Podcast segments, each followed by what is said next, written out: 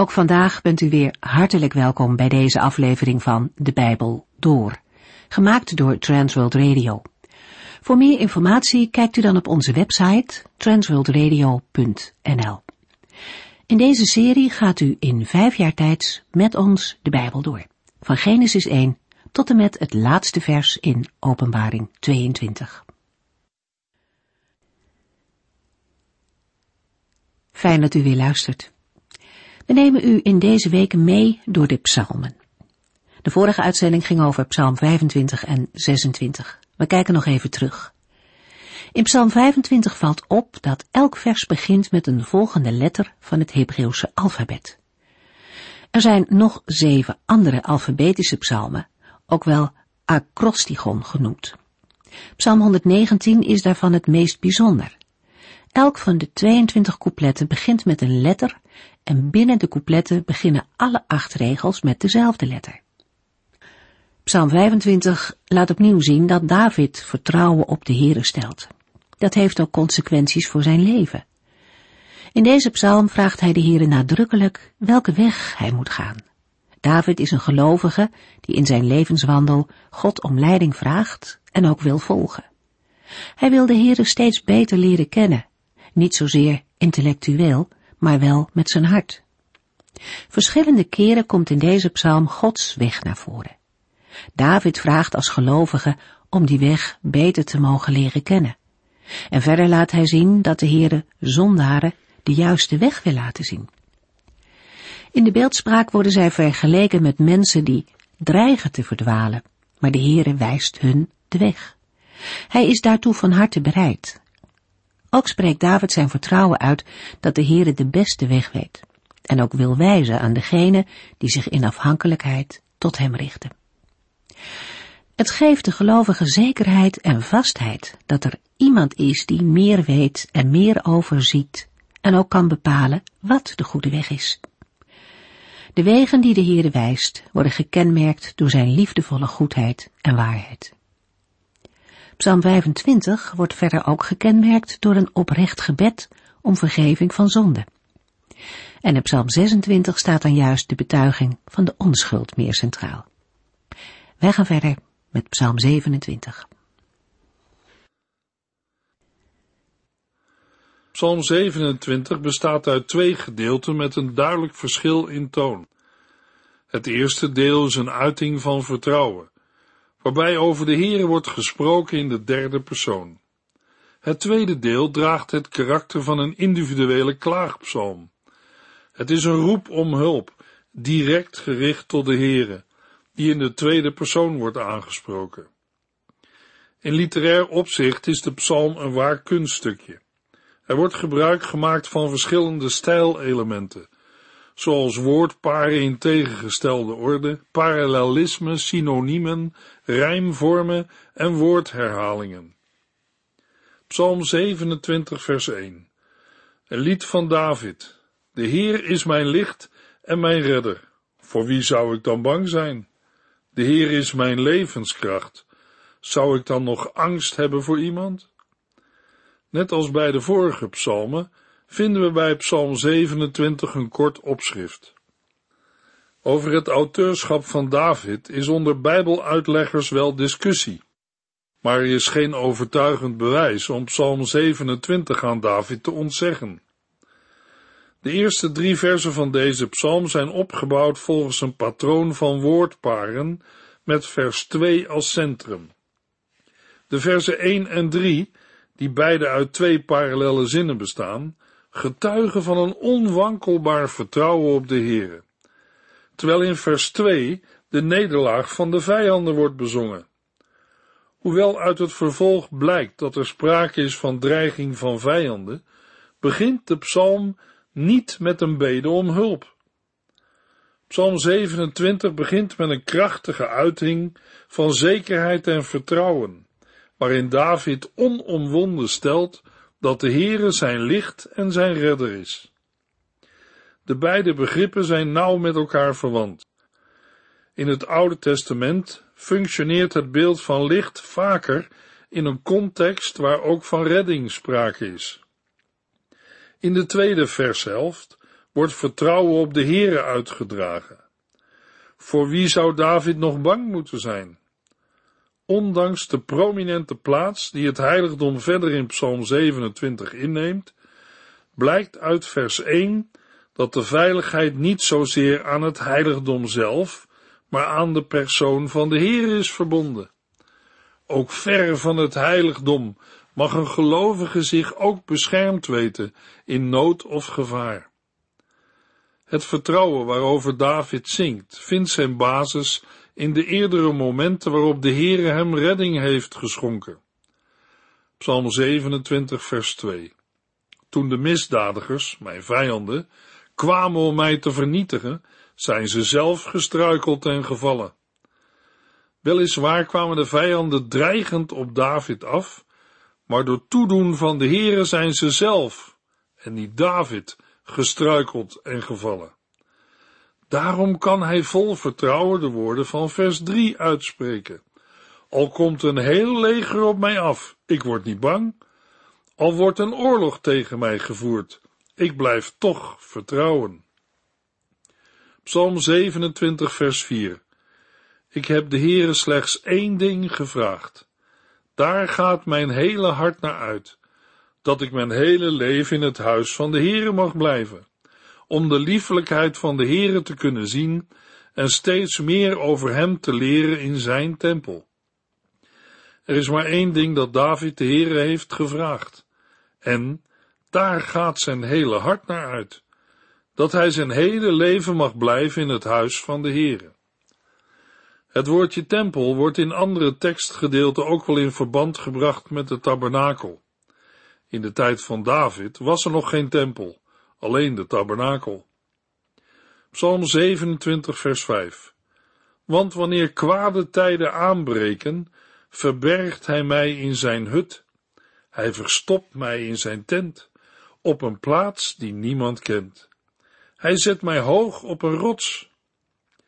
In vers 5 maakt David in twee parallelle zinnen duidelijk waarom hij juist bij de Here wil zijn. Bij God is een veilige schuilplaats. De Heere plaatst hem hoog op een rots waar hij veilig is, met vaste grond onder de voeten. Psalm 27, vers 6. Daarom kan ik mijn hoofd opheffen. Ik kijk over al mijn vijanden heen. Daarom wil ik hem offers brengen met luid trompetgeschal. Ik wil zingen voor de Heere, psalmen zingen voor hem.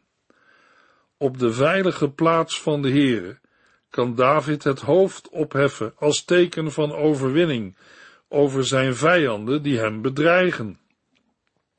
Daarom wil David hem offers brengen met luid trompetgeschal.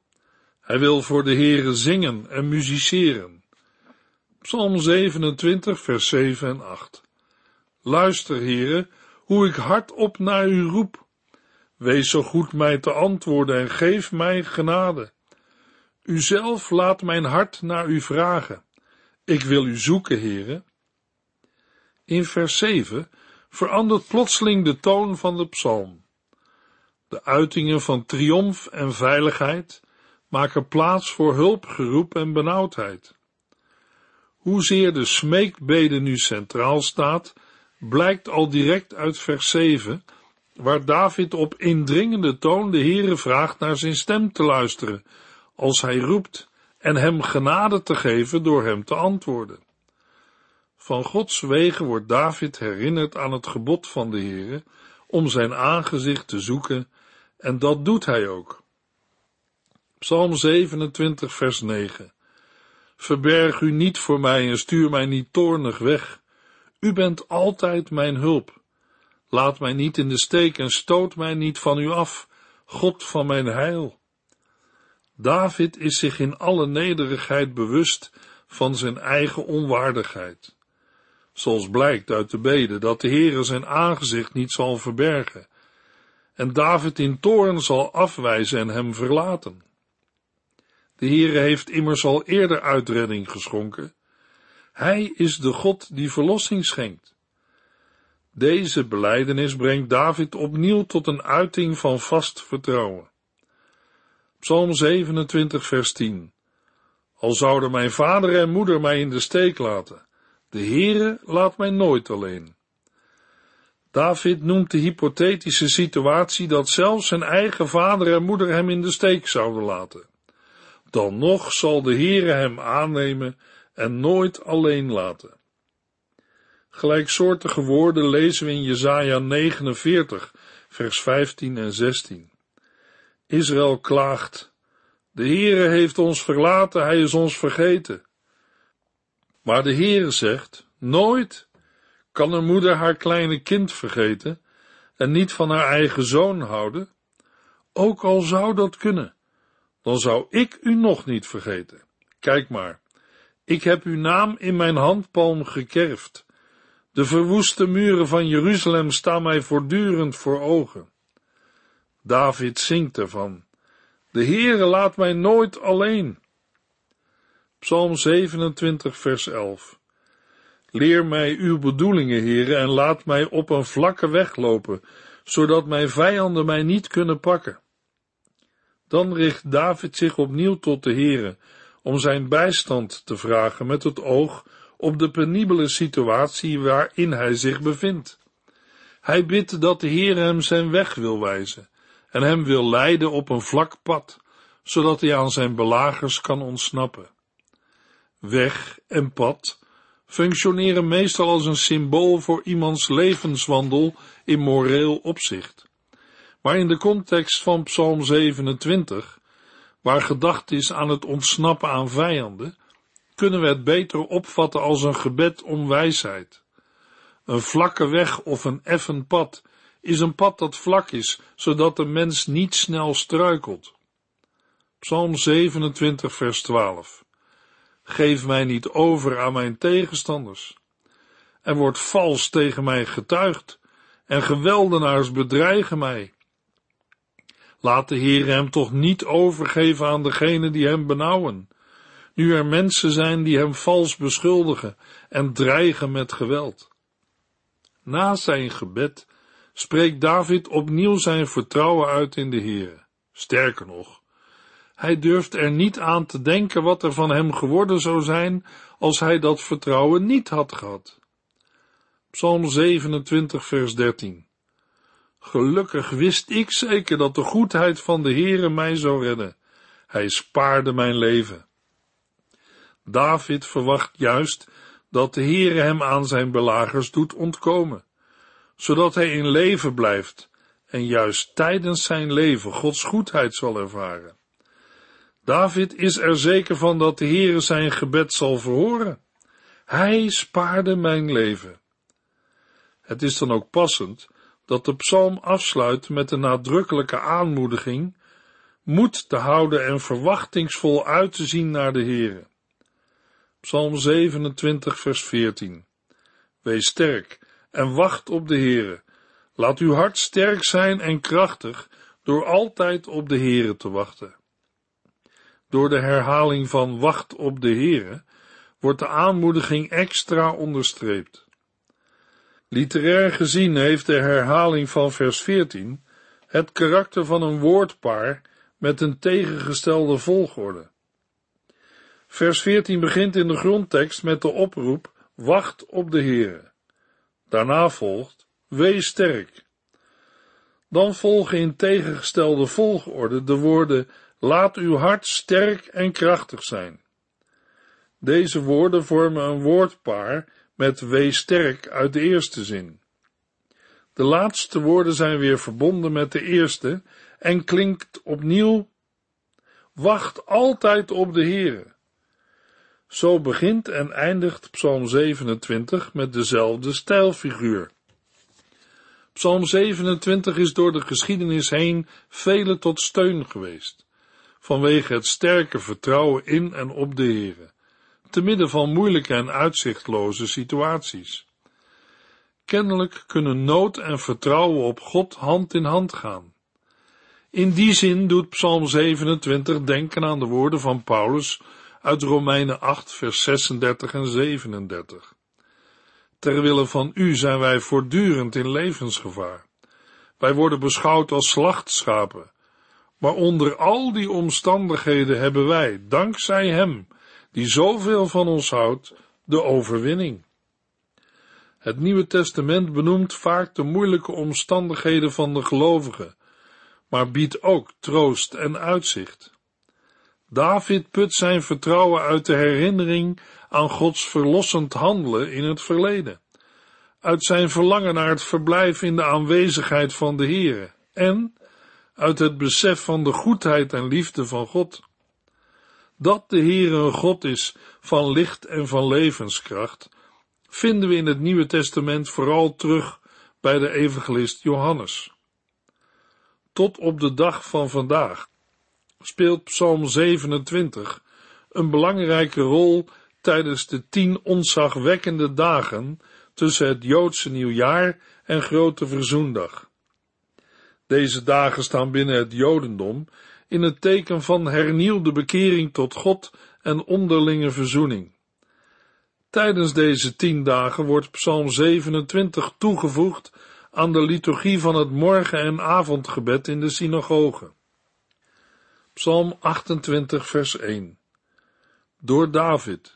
Ik roep naar u, Heere mijn rots. Keer u niet zonder te spreken van mij af, want als u tegen mij blijft zwijgen, zal ik sterven. Net als Psalm 27 kunnen we in Psalm 28 globaal twee delen onderscheiden. Maar de opbouw is precies andersom. In het eerste deel, de versen 1 tot en met 4, staat de noodkreet van de dichter centraal. In het tweede, vers 6 tot en met 9, de dankbaarheid en het vertrouwen op God. Vers 5 is de overgang tussen beide delen, omdat het een antwoord is op het gebed en daarmee een aanleiding voor lofprijzing. De psalm wordt meestal gerekend tot de individuele klaagpsalmen, al maken de slotverzen duidelijk dat het in dit lied niet alleen om de nood van de dichter zelf gaat, maar dat ook aan heel het volk Israël is gedacht. De psalm is dan ook al vroeg in de Joodse liturgie gebruikt. En de specifieke vermelding in de grondtekst van het heilige der heiligen lijkt te veronderstellen dat de dichter zijn gebed uitspreekt in het heiligdom. Omdat in vers 8 over de koning wordt gesproken, rekenen sommige uitleggers Psalm 28 tot de koningspsalmen. Maar deze opvatting gaat voorbij aan de hevige klacht in het begin van de psalm, waarin niet specifiek aan de nood van een koning is gedacht, maar aan een situatie die eerder past bij een gewone Israëliet. In Psalm 28 wordt verschillende keren gebruik gemaakt van herhalingen, zoals luister toch naar mijn smeekbeden en hij heeft mijn smeekbeden gehoord, of juist de tegenstelling zoals hun handelwijze en het werk van de Heere doet. Maar westerse maatstaven gemeten kan een dergelijke terugkeer van dezelfde terminologie worden uitgelegd als armoede. Maar in de opvatting over de poëzie in het oude nabije Oosten werd deze poëtische stijl juist als artistiek beleefd. Psalm 28, vers 2 tot en met 4. Luister toch naar mijn luide smeekbeden. Ik hef mijn handen naar u omhoog in uw heiligdom. Vernietig mij niet samen met de goddelozen of met andere misdadigers. Die spreken wel vriendelijk met anderen, maar in hun hart haten ze hen. Geef hun wat zij verdienen, loon naar werken, vergeld hun naar hun handelwijze. Net als de drie voorgaande psalmen draagt psalm 28 het opschrift van of door David. Maar opnieuw is de psalm te algemeen van aard om deze te verbinden aan een specifiek moment in Davids leven. Aan het begin van de psalm vinden we een indringend gebed, waarin de wanhoop die de dichter ervaart duidelijk doorklinkt. Hij roept de Heer aan en herkent hem als zijn rots, zijn houvast. Het zijn woorden waaruit het vertrouwen spreekt dat de Heere zijn houvast is en dat hij veilig is. Daarom roept hij tot de Heere. Laat hij zich toch niet doof houden voor hem. Als de Heere blijft zwijgen, dan is de situatie uitzichtloos. dan is hij niet beter af dan een goddeloze die afdaalt in het dodenrijk. De dichter vraagt de Heere te horen naar zijn luide smeekbeden, die hij tot hem uitroept, terwijl hij zijn handen opheft in de richting van het heilige der heiligen, de plaats waar de ark van het verbond staat, en daarom bij uitstek de plaats van Gods aanwezigheid onder zijn volk. Het gebed van de dichter houdt concreet in dat God hem niet laat delen in het lot van de goddelozen, ofwel degene die onrecht bedrijven. Zij spreken wel mooie woorden, maar hebben ondertussen kwaad in de zin. Laat de Heer hen toch hun verdiende loon geven voor de misdaden die zij bedrijven. Laat hij hun boze daden vergelden. Psalm 28 vers 5 De Heere zal hen vernietigen en niet meer herstellen, omdat zij geen oog hebben voor wat hij doet en niets begrijpen van zijn werken. Vermoedelijk moet vers 5 niet meer tot het gebed worden gerekend, maar vormt dit vers juist een antwoord op het gebed in de verse ervoor. Het antwoord bevestigt dat de goddelozen geen oog hebben voor de daden van de Heere en voor het werk van zijn handen. Dit laatste staat tegenover het werk van hun handen in het vorige vers. Dit negeren van het werk van de Heere illustreert hoezeer zij hem verachten. Maar het oordeel zullen zij niet ontlopen. De Heere zal hen vernietigen en niet weer herstellen. Dit houdt in dat met de ondergang van de goddelozen hun geslacht tot een einde komt. Psalm 28, vers 6 tot en met 9. Ik loof de Heere, want hij heeft mijn luide smeekbeden gehoord. De Heere geeft mij zijn kracht. Hij is het schild waarachter ik schuil. Mijn hart heeft op hem vertrouwd en hij heeft mij geholpen. Mijn hart juicht en ik prijs hem met mijn lied.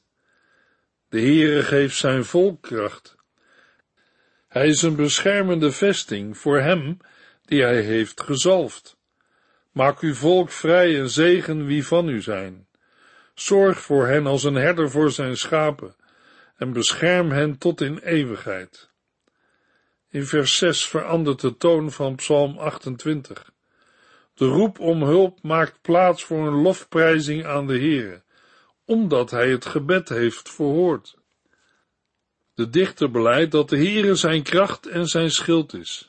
Hij getuigt hoezeer hij op de Heere vertrouwde en dat zijn vertrouwen niet is beschaamd.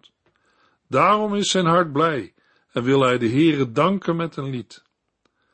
De slotverzen van de psalm plaatsen het lied in een meer algemene context. Iets dergelijks vinden we aan het slot van meer psalmen en maakt de liederen geschikter voor liturgisch gebruik.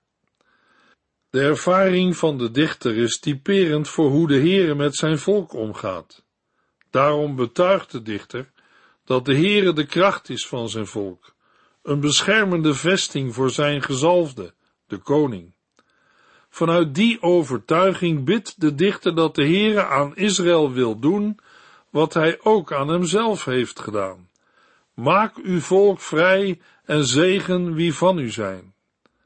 Laat de Heere zijn als een zorgzame herder voor zijn volk, door het te wijden en te dragen tot in eeuwigheid.